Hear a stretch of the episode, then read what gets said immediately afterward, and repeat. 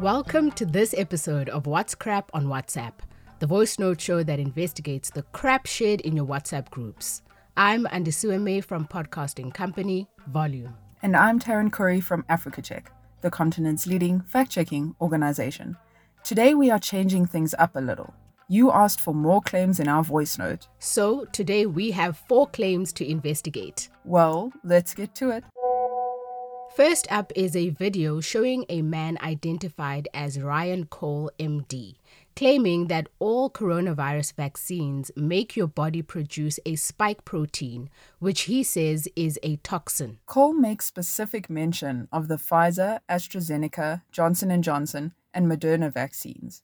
He claims that the spike protein in them can induce cancer pathways. This name sounds familiar. Cole has made similar claims in the past, hasn't he? Correct, and those claims have been widely debunked.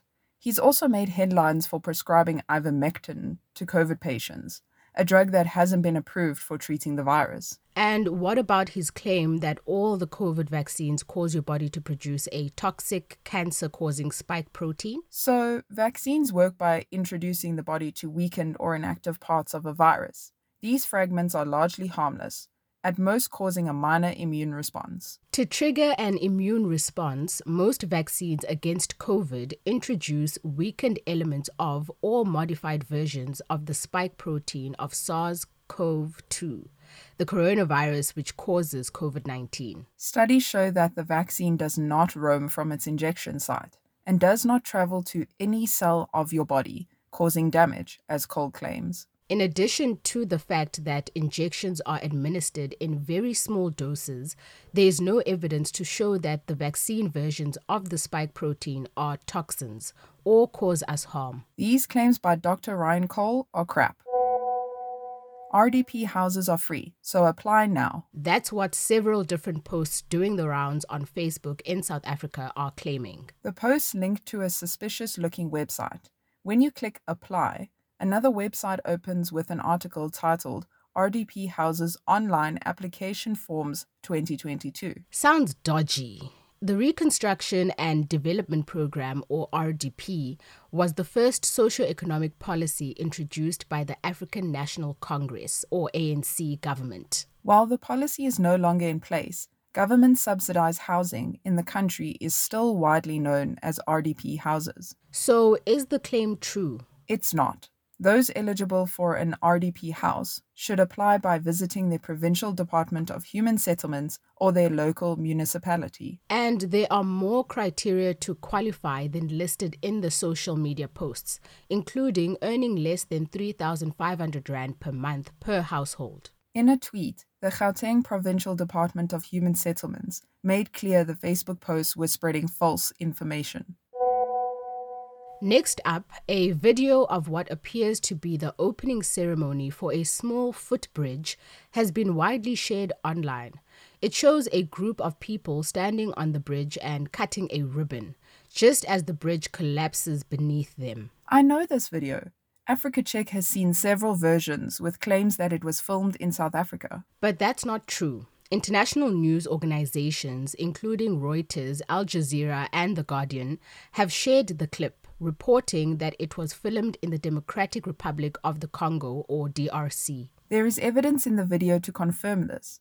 The woman who cut the ribbon in the video is, for example, wearing a t shirt with the country's flag on it. The video shows the woman officially opening the bridge that had been sponsored by her non governmental organization. According to a statement released by the organization, the video was filmed near Kinshasa, the DRC's capital city. The bridge collapsed in the DRC, not South Africa. This claim is also crap. Last up is a letter circulating on social media claiming that Zimbabwe's president, Emmerson Mnangagwa, requested Buckingham Palace to allow him to attend the Queen's funeral but was turned down. Ouch. This comes after the death of the UK's longest serving monarch, Queen Elizabeth II, on 8 September 2022. According to the letter, the president's request to attend the funeral was rejected because Zimbabwe is under international sanctions and also because of concerns over human rights violations. The letter says only leaders invited personally by Elizabeth's eldest son, King Charles III, and leaders from the Commonwealth could attend the funeral. Zimbabwe abandoned the Commonwealth, a network of mostly former colonies of the British Empire, in 2003. We've seen a number of strange claims circulating in the wake of the Queen's death. Is this one true? Nope. The British Embassy in Zimbabwe's capital, Harare, posted the letter on its official verified Twitter account, stamping it fake. The caption reads President Mnangagwa has been invited to attend the funeral of Her Majesty Queen Elizabeth II at Westminster Abbey on Monday. The letter below is fake. That's all the time we have for today. Now you know what's crap and what's not. Your friends and family can sign up for our show over WhatsApp. The number is 082 709 3527. Make sure to save us as a contact in your phone and send us a message. You can find the show wherever you get your podcasts, from Apple to Spotify. If you listen there, you'll find show notes and a link to the fact checks. Remember that you can send us a WhatsApp message, a picture, video link, or voice note that you need fact checked. Just forward them to us on WhatsApp.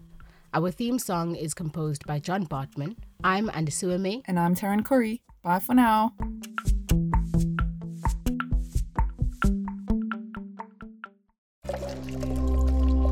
Volume